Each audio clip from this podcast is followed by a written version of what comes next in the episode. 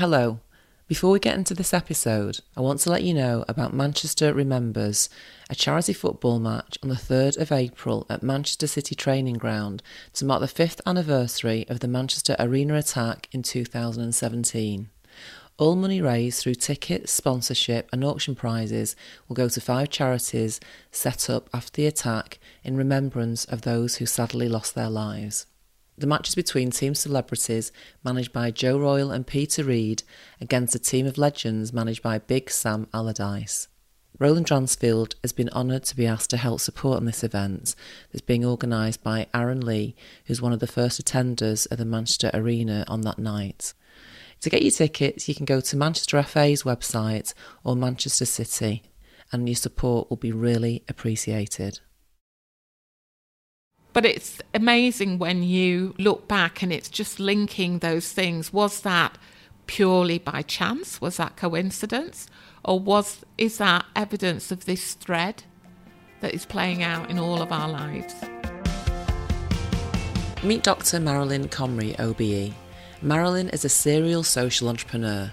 She's passionate about providing diverse young people with the skills they need to get the opportunities they deserve.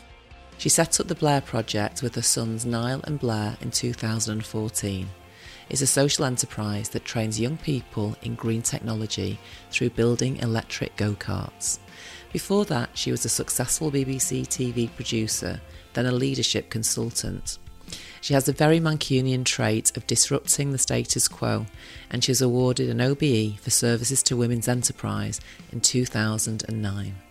Marilyn's work has taken her all over the world, so what brought her back here and why does she believe that the world should be looking to us to lead a more green and equal future? I'm Lisa Morton, the founder of Roland Dransfield PR, and this is We Built This City.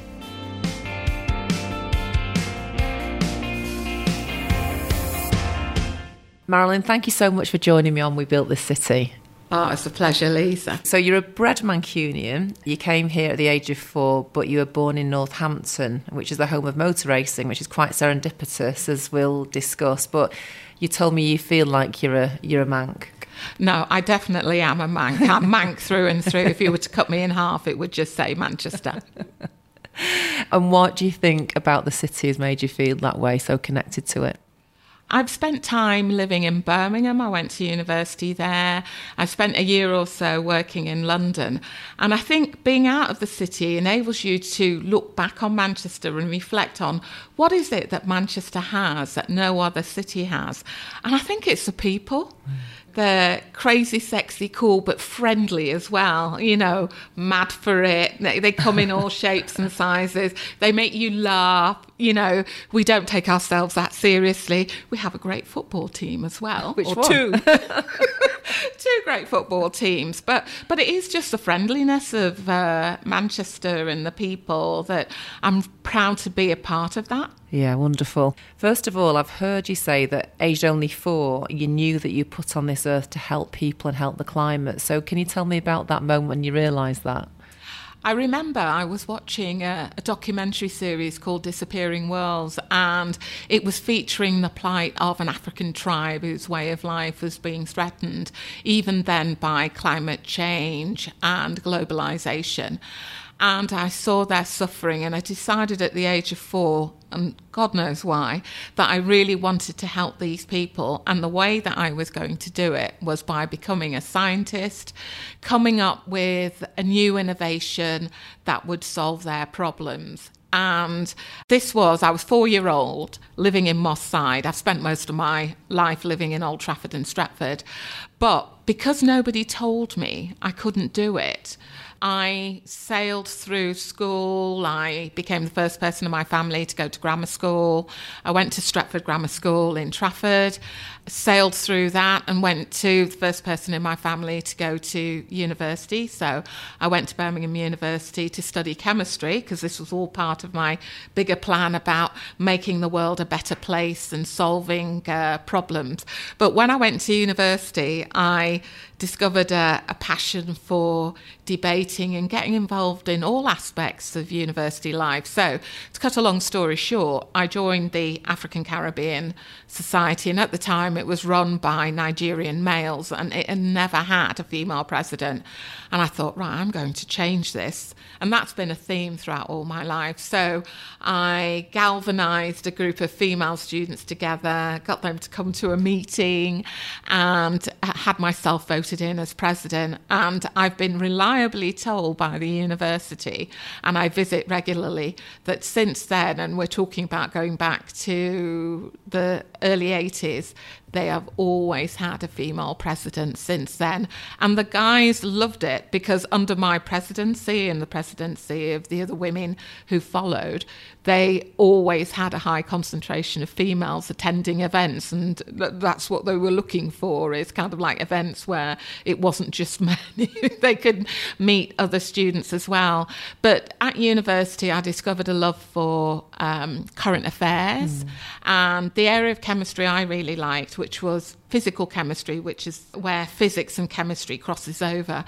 Back then, there weren't many jobs in physical chemistry, so it was mainly organics, which is petrols, paints, oils. And I thought, no, I don't want a, a career in that. So I decided to follow my passion. And following my passion again is another thread or a theme that follows, that plays out throughout my life. I decided that I wanted to go into journalism and I went for a job as a weather presenter on Granada, which Fred Talbot got. But they said to me, We think you'd be fantastic as an on screen journalist. And they suggested that I do the radio and TV journalism course at the University of uh, Central Lancashire.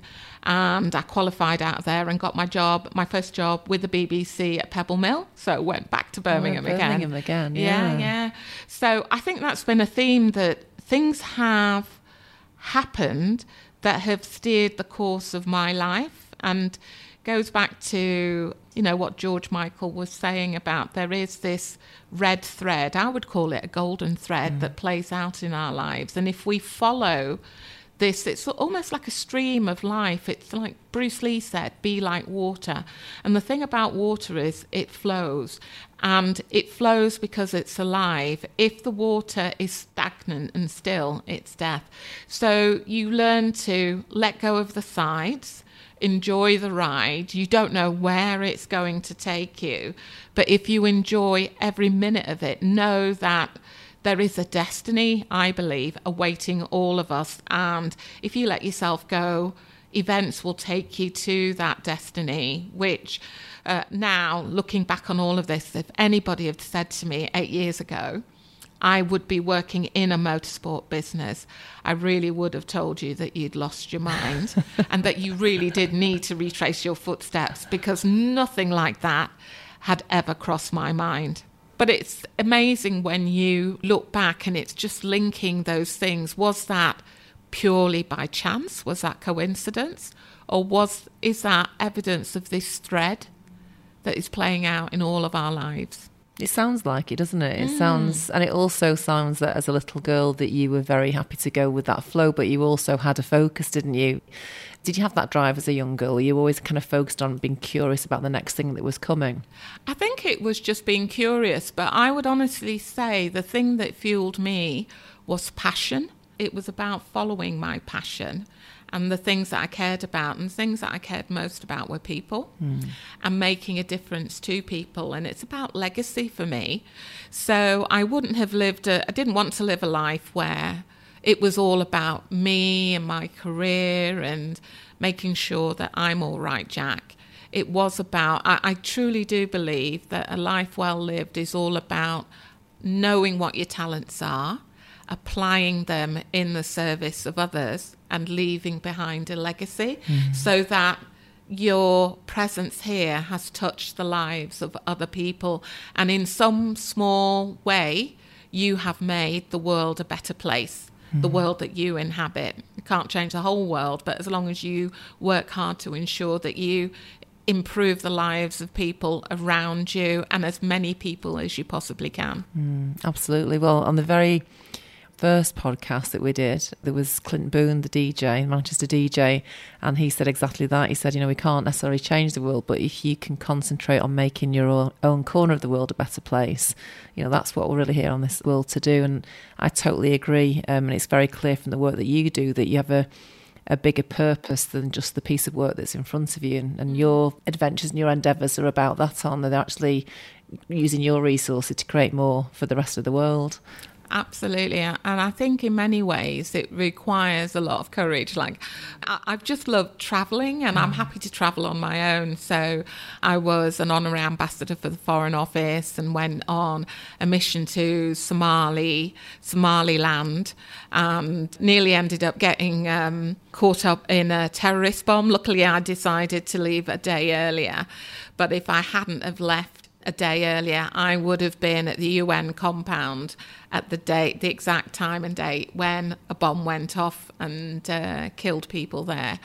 And then I spent three years going backwards and forwards to Nairobi again, but on my own. And people would often say, as a single female, aren't you scared traveling on your mm. own? But I joke and I laugh that I must have been a pirate in a past life.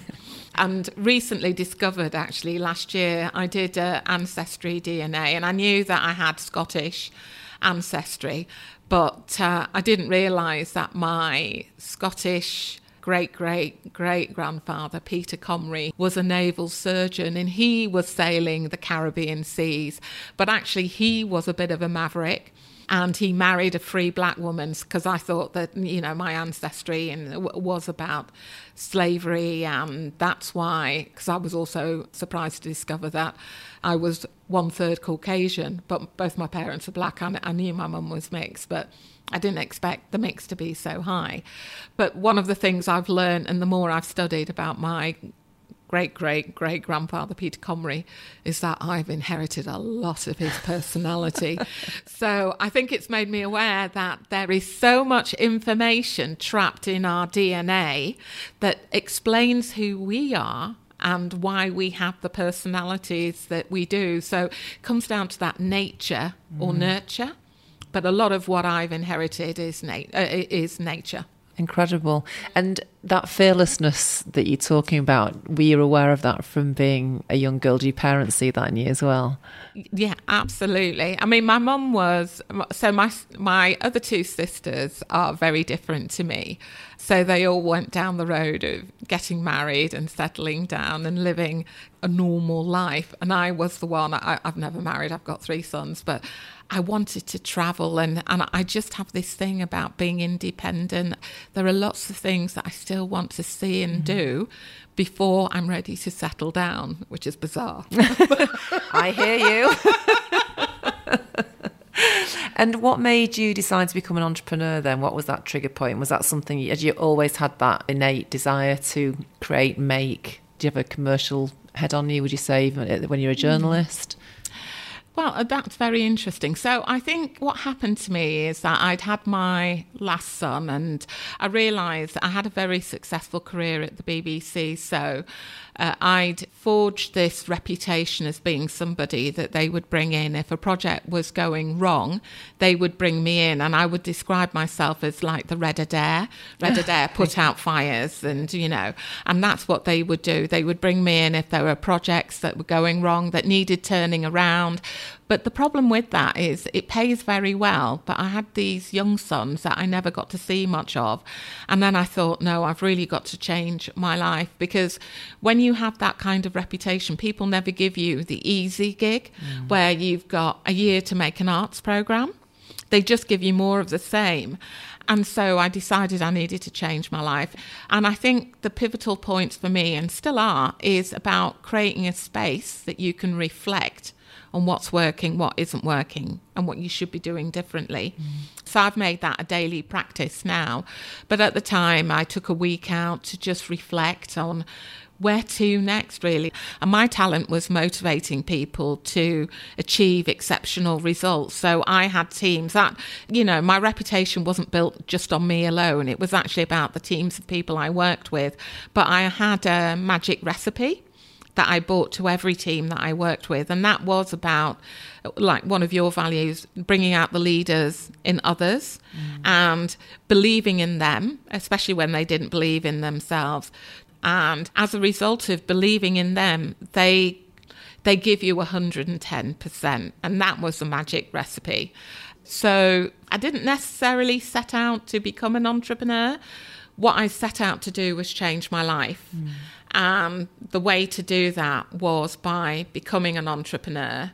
And I must admit, it was possibly, that really was, I'd left behind the corporate world where things were known and I was very well known, and you could plan your life for 10 years and then you become a, an entrepreneur. And really, you set out and you don't know if you're going to do well or not and and it was it took me nearly a year before I won the first bit of business. And the first bit of business I won was through Sir Howard Bernstein at Manchester City Council. Right.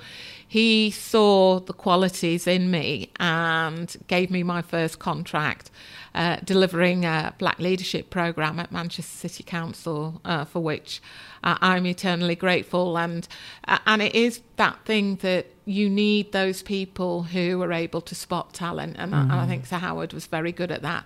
But that contract award then set me on my way, and then I picked up another contract with the Birmingham Health Authority, and then the Africa was calling because I've always wanted to go. So this was again the four-year-old, and and I. Um, became an honorary ambassador for the Foreign Office, discovered that they had this program called Chevening, the Chevening Graduates Program, where they identify high potential people abroad and invite them to come and study for a master's. Uh, degree in the UK, and invariably they go back to their own countries and become either presidents of countries or ministers or people working at the highest level in the corporate sector. Anyway, they had 30,000 of these chevenings around the world. And I thought, well, what are you doing to mobilize those chevenings in order to win business for, uh, for the UK? Um, they were happy to fund me to deliver a program where I went to Kenya network with the 300 chevenings that they had there who were senior individuals. I loved Nairobi. Really love that life. Uh, what I would say is, I would leave the UK carrying my own bags. And when I got to Nairobi, I would have a driver, somebody to pick up my bags, a cook. The lifestyle I was living there was just out of this world. The people were so friendly and amazing. And it was really easy for me as an expat to pick up work working with uh, insurance companies, banks. And after three years of coming backwards and forwards, I decided, I said to my boys, who were teenagers then, do you know what? I'm going to make the move to Nairobi. My eldest son, who was about 21 at the time, 22, I was able to take him over there. He was based there for a year. It was transformational for him because the, the, the, the thing that I think that I didn't appreciate was that here in this country, I'm conscious that I'm a black person. When I go to Africa, I'm just a person because mm. everybody else is black. And being able to take off that baggage of what being black means and the fact that you have to work two, three, four times as hard here to prove that you're half as good, whereas in Nairobi, I was good and I was seen as excellent. And it was it then, and it made me aware of really, I suppose, the, the thing about that I have privilege when I go to Nairobi, uh, and and you see how coming from the UK, being black, opened doors, and so it was easy for me to win business.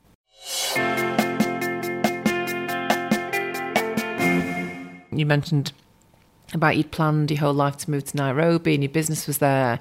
Then the bomb went off, and all of a sudden you were told that it wouldn't be safe for you to operate. Yeah. And then all your plans were just completely blown apart at that point with that bomb, weren't they? So tell me about that point because that was a turning point in terms of your son Nile, who came to you with a with the idea. Nile was Nile did well in his. He did a BTEC in uh, software engineering. and because he did so well, I paid for him to travel the world. And he was he'd just turned 18. His birthday's in July, and in September I waved him off, and he went traveling to America, New Zealand, and uh, Australia. And you know, you think, oh my God, my baby's going, and will he be okay? And anyway, so that was the September. and October, I had come back from Nairobi. I went off to Nairobi, came back the week before the terrorist bomb went off. And then the siege happened for, uh, it must be nearly two weeks. It felt like it went on forever. And, you know, you know that there are lots of people that you know and friends, the doorman, or people who worked in the Nakumatt, the shopping centre, that were caught up in all of that. And it really brought it home. And and I was thinking that, okay, this was around about now, I think it was October 2013, yeah, but I'll be able to go back in the new year. So I was waiting for the green light from the British High Commission. It was safe to come back, but they just said to me, no, it's not. And Nile came back from his travels. But when he came back, he decided that he wanted to be an entrepreneur and that he didn't want to go to university. That was an option. And he went to work in Apple part time to save up enough money. And he decided, right, what kind of business do I want to run? I know I want to help my younger brother Blair achieve his dream of Formula One success. And through helping him, I'll be able to travel because Nile has a travel bug as well as I do. so he's inherited that. And it's that thing about through helping his brother, it would help him achieve his dream of travel. And I thought, well, what better? While I'm here twiddling my thumbs, I might as well help them and apply everything that I'd learned about business mentoring and helping people to set up businesses to help them. And then what happened, and I partnered them because I never intended to be part of the business. I was going to go back to Nairobi introduce them to a social enterprise expert and uh, somebody who'd worked at the highest level in HSBC as directors. I developed the business plan for setting up an electric motorsport hub. and the Blair Project would be the centre of this. And then the person that I'd introduced him to contacted Nile one day and said, You're no longer a director. I've removed you from Companies House, but you can carry on working in the Blair Project the Blair Project without Nile and Blair. But luckily, mm. we'd registered the image rights of the logo and the Blair Project in Guernsey. And so we were able to get the company back. But that was a real, because he was only 18.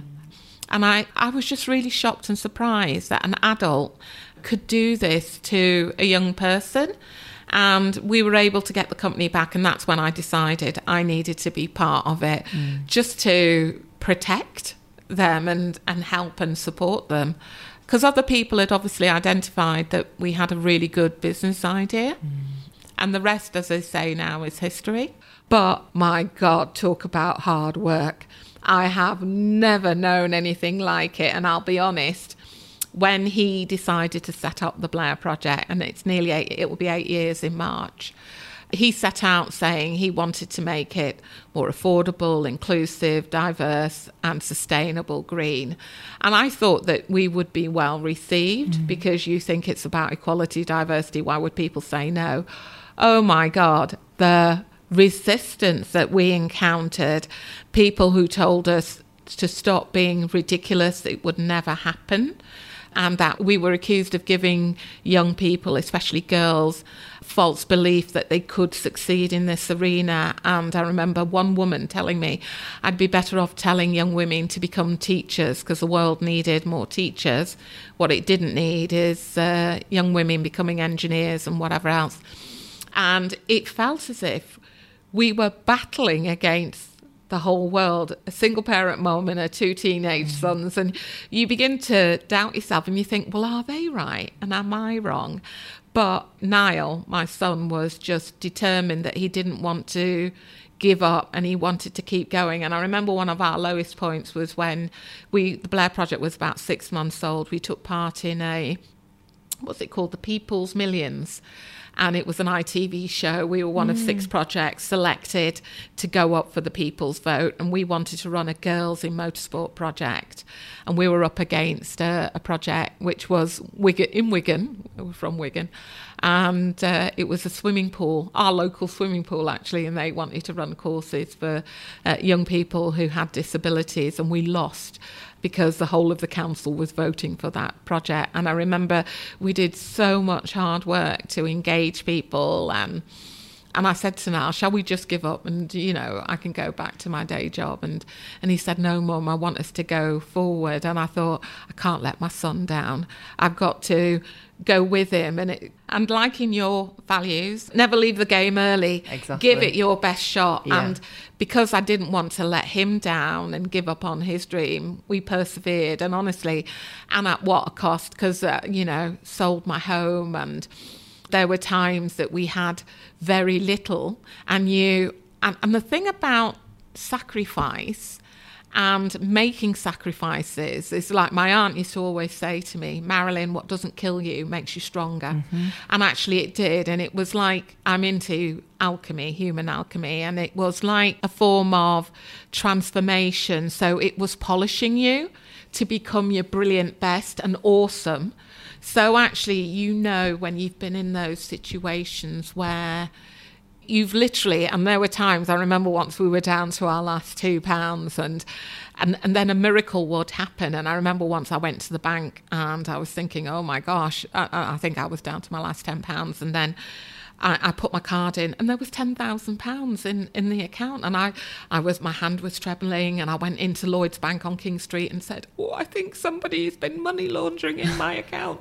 Because there shouldn't be this money there. And I, I they went and had a look and they said no, it's HMRC. My accountant, when I worked at, in television, made me register for tax credits. And because I hadn't earned a lot of money that year, I was entitled to £10,000 refund.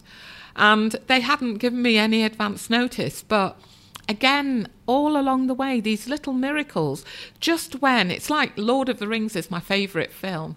And just when everything seems hopeless. Mm and you know what, you can't go on, then something happens that changes things for you. And again, that's the theme that we've noticed. And now we're at the stage where we just trust the universe that whatever happens, we know it's the right thing mm. for us.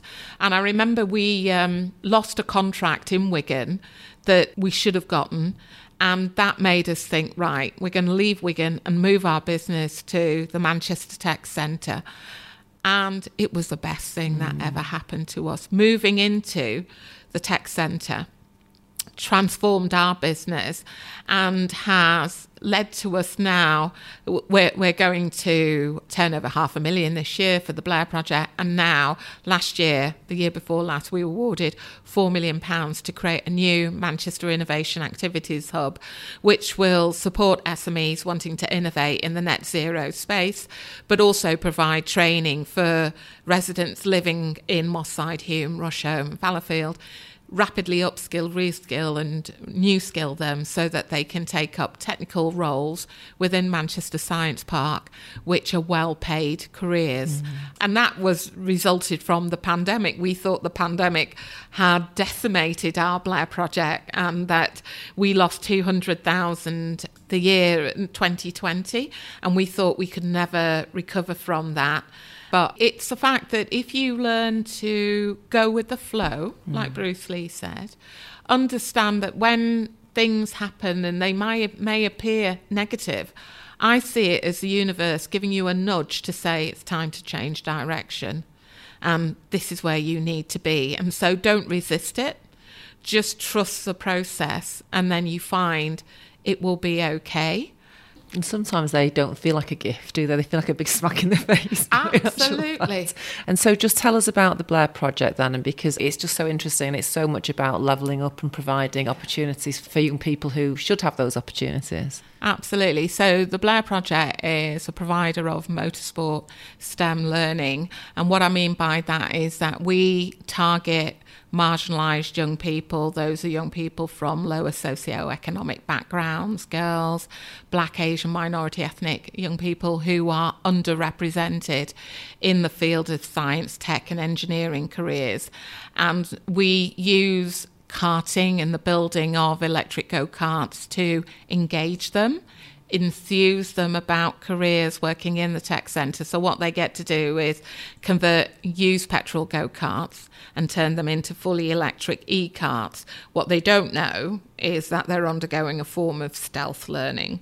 So, they're learning about battery technologies, they're learning about powertrain systems, they're learning about data analytics. But what they think they're doing is beating the other team because that's what's paramount. What you're doing is removing any phobias that they might have mm-hmm. that somebody like me can't do this. So we work with young people with learning disabilities and we've had successes with young people who went to special schools for young people with special educational needs. One young man thought that all he would be good enough for when he left school was being a groundsman at Man United, and there's nothing wrong with that. That's hallowed turf. Mm. But as a result of learning how to do 3D printing, computer aided design, and working on the karts, he then went and did an apprenticeship in engineering and works as an engineer in the sector at the moment. So it's about giving people the opportunities to tinker. I, I love tinkering. And ultimately, really, what we're doing and creating is a city region of tinkerers. And actually, just discovering for the first time what you're good at because I think the thing about our current education system it's become like a factory production line sausage mill where you put mm. young people in at one end they come out the other but they don't get the opportunities to discover what is it that I'm good at.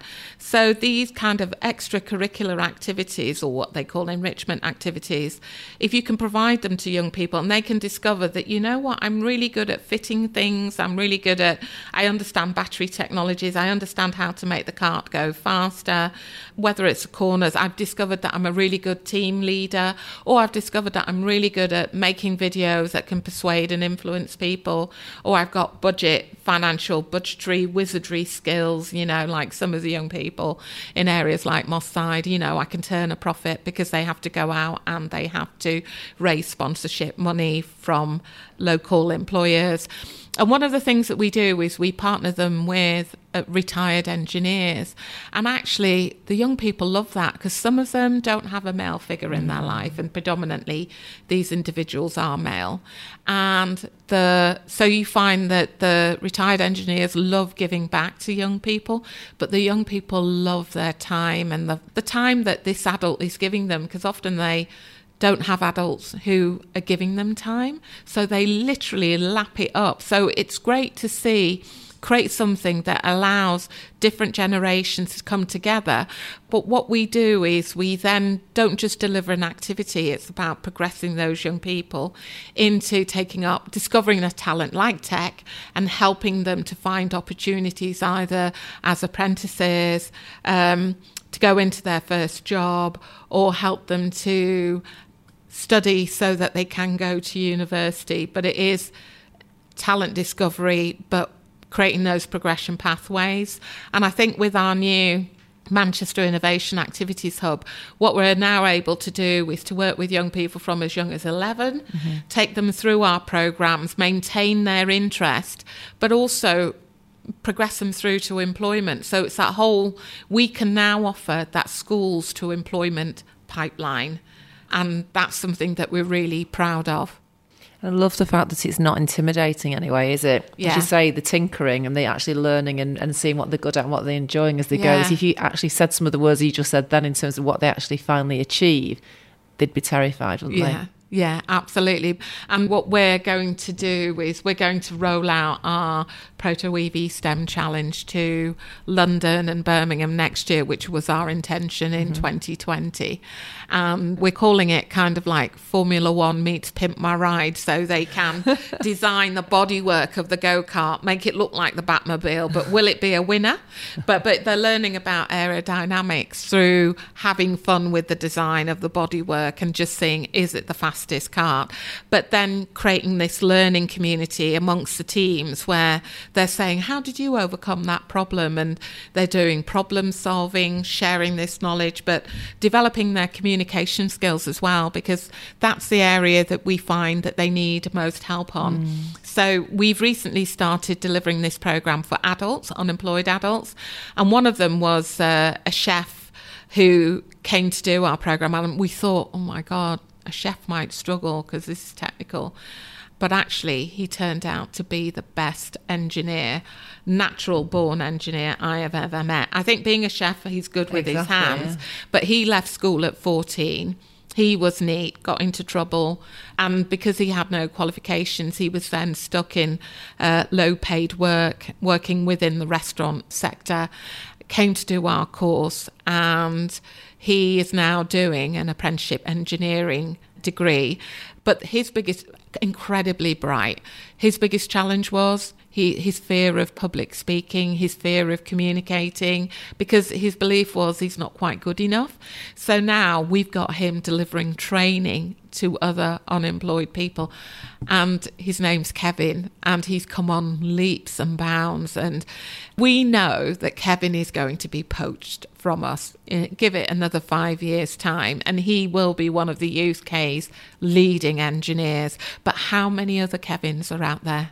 That's incredible. Mm. That is incredible. That's a massive legacy, isn't it, right there? It is. It Amazing. Is.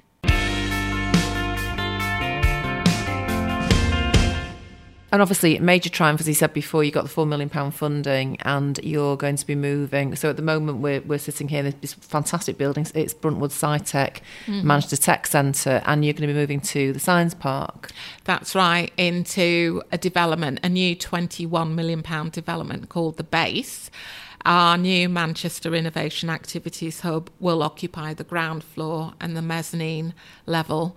So, 25,000 square feet of makerspace, training rooms, and offices. And we intend to incubate what we hope will be unicorns in the net zero space. So, made in Manchester, globally important businesses that are helping to tackle climate change. And hopefully, some of them may be started by those young people that we will be working with. And that's how you change lives by providing people with those opportunities to engage and be part of the solution that the world needs mm. uh, and solving the biggest challenges that society and the world, humanity, is facing at the moment. It needs all of us to put our shoulders to the oar and work together to find these solutions. Absolutely. And Manchester's disrupting again, isn't it? Absolutely. we were the birthplace of the first industrial revolution, and I am absolutely committed to ensure that we will be leading the green industrial revolution and achieving what our mayor, Andy Burnham, his ambition to make Manchester the equivalent of the low carbon capital of the world to challenge Silicon Valley. And we can do it. Well, we've got very ambitious targets, haven't we? Is it 2038? Do you think we're going to make it? Absolutely. I mean, you know, what Manchester has, I call it the Goldilocks City. We're not too big, not too small. We have world leading universities. Manchester University has just received 1.5 billion to create Innovation District Manchester over there, and that is going to be an international centre of excellence for graphene advanced manufacturing, net zero, health innovations. The world will be coming to Manchester. And guess what? We have an airport to bring them here. Mm-hmm. So we need to all start imagining Manchester as a Silicon Valley for net zero. And we can do it because of our industrial heritage, the birthplace of the first industrial revolution, the universities we have, the great history of innovation that we also have and and just being the right size that we can create this ecosystem that makes it easier for people to innovate find the finance that they need to scale up as well. So i genuinely believe that manchester can and will do it. Brilliant. That's so positive. And i think we were chatting before we started the podcast and you're talking about how much that collaborative spirit of Manchester has helped not just your business, but globally recognised achievements um, that Manchester's famous for to come about. Absolutely, and and that's what I'm saying. That's one of the unique qualities of Manchester is that we we're used to removing the barriers. I don't think that there is a class system here. That we're all Mancunians together, we're mm. all in it together, and I think that that's a thing that differentiates us from other city regions is that our ability to collaborate, understand. I think, you know, like with people like Emmeline Pankhurst, is that we have people who really believe her mantra was deeds, not words. And I think that that, that mantra it infuses everything about Manchester. We're not talkers, we're mad for doing stuff that is about change. So, yeah, Absolutely. And you and your sons have been doing a fair bit of hustling, haven't you? That's for sure. And moving that golden thread, as you were talking about before. Obviously, your commitment to levelling up is very clear. And aside from the work with the Blair Project, you're a principal founder of Burn, the Black United Representation Network. We're very proud at Roland Dransfield to be partners with you. And we've worked closely with Lisa Maynattam, who, who was, um, was on your board and, and was your founding MD. Can you just tell me about some of the work you're doing there? Because it's interesting. You said that Sir Howard Bernstein gave you your first big contract, but that was however many years was that? That was back in 2004. So, how much progress have we seen there in terms of diversity and inclusion, would you say? Well, I'm disappointed that we haven't done more in that area of diversity and inclusion that in many ways I had that early contract with Manchester City Council and with Birmingham and then I turned my sights to Eastern Europe and mm. East Africa and spent was spending a lot of time over there. And I just assumed that Manchester would be building on that. And actually I came back here and I couldn't believe how backwards we'd gone in that short space of time and I didn't understand the reasons for it and the fact that when you looked across the city region and you saw that there were no black people or very few Asian people who were on decision making boards. Mm. So I, I, decided to change that. And with nine other um, black led organisations, we formed Burn. And with the goal of removing some of those the barriers and tackling inequalities that negatively impacted on people of African heritage. And Burn has three pillars, and the first one is about increasing the numbers of um, black people in positions of influence and decision making. And I'm delighted to say I'm the first person of African heritage heritage ever to sit on the board of the Greater Manchester Local Enterprise mm. Partnership, but I really don't want to be the last. And what Burn is doing through a program called Board Apprentice is providing opportunities for uh, people of African heritage to shadow a board at a senior level, like Manchester University, uh, Manchester Met, uh, the museum, shadow those boards so that when opportunities arise, they can apply for them. And that's proving to be very successful. So, as a result of that, we've lost our own Lisa. Lisa's gone on to the board and to join Acacia Training uh, doubled her salary, and uh, but that's great. So it's created an, another yeah. opportunity for somebody else to come and occupy the MD position. So we're currently recruiting for that. The other area is about capacity building businesses so that they can work together as a consortium and win public sector contracts. Grant funding is going to become harder to come by, but the one thing that Manchester is very good at is attracting government funding. So we want to ensure we trap more of that funding so that it's spent with Manchester businesses. So this is about setting up collaboration networks for bigger SMEs to work with smaller ones and the VCSE sector to win contracts and they work on together. And the third area is international trade. So leveraging the connections that people of African heritage and Caribbean heritage here have with markets in on the African continent and in the Caribbean to win more business mm. for UK SMEs.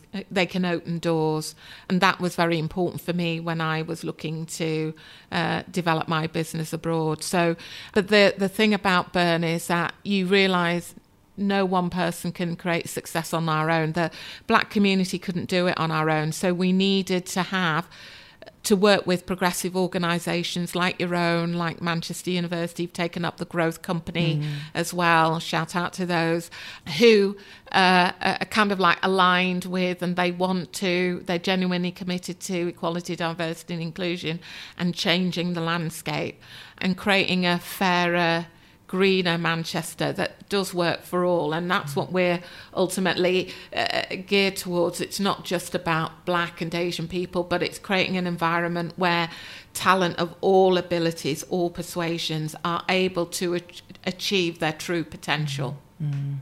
And if anywhere can do that, that should be Manchester. Absolutely. Yeah, Andy Burnham is launching Operation Black Vote as well, which obviously your son Nile is going to be an ambassador for. So, yeah. you know, it is hopefully moving the right direction. And I think having worked with Joanne Roney closely over the past two years, she she said when she joined as female um, CEO, that's the one area she, she really felt needed to be addressed as well. So, Absolutely. And, in, and even Manchester City Council currently doesn't have any black or Asian people on their senior decision making team.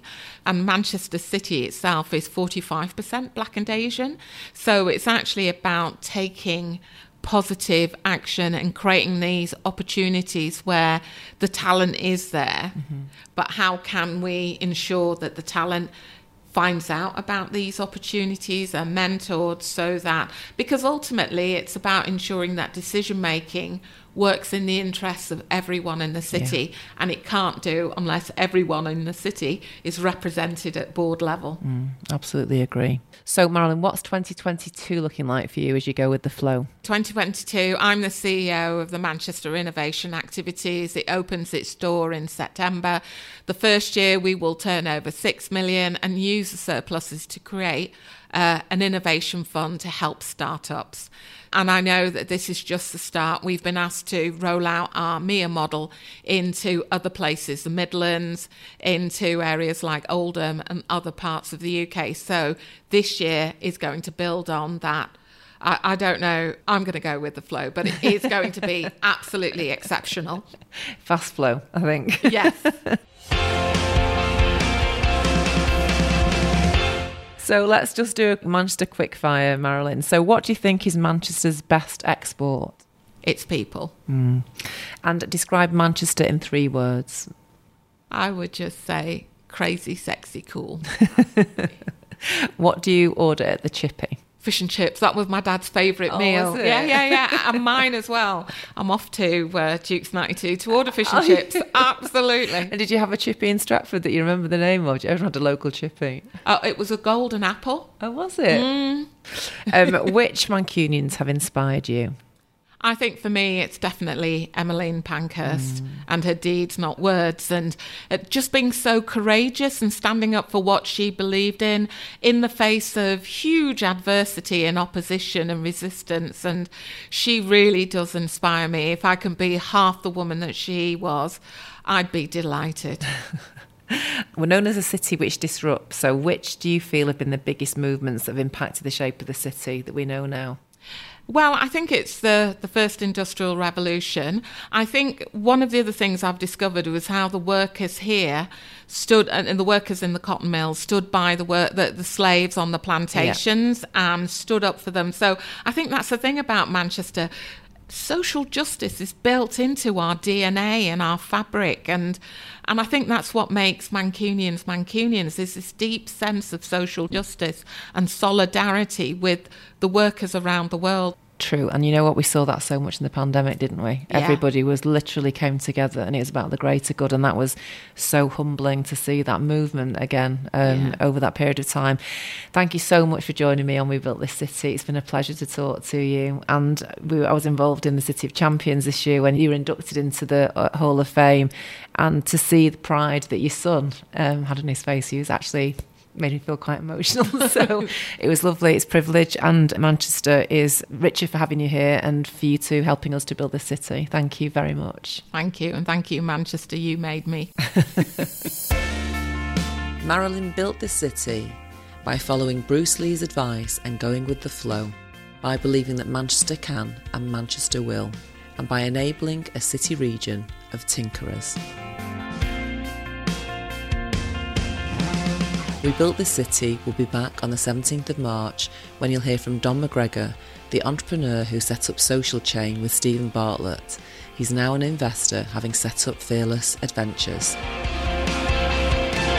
If you want to find out more about how Roland Dransfield can help you drive your values and create relationships that build your business success, then head over to rdpr.co.uk. Or you can find us on Instagram at Roland Dransfield or Twitter at rdprtweets. Or feel free to give us a call at the office on the same number we've had for 25 years on 0161 236 1122. In the meantime, don't forget to rate, review, and follow We Built This City.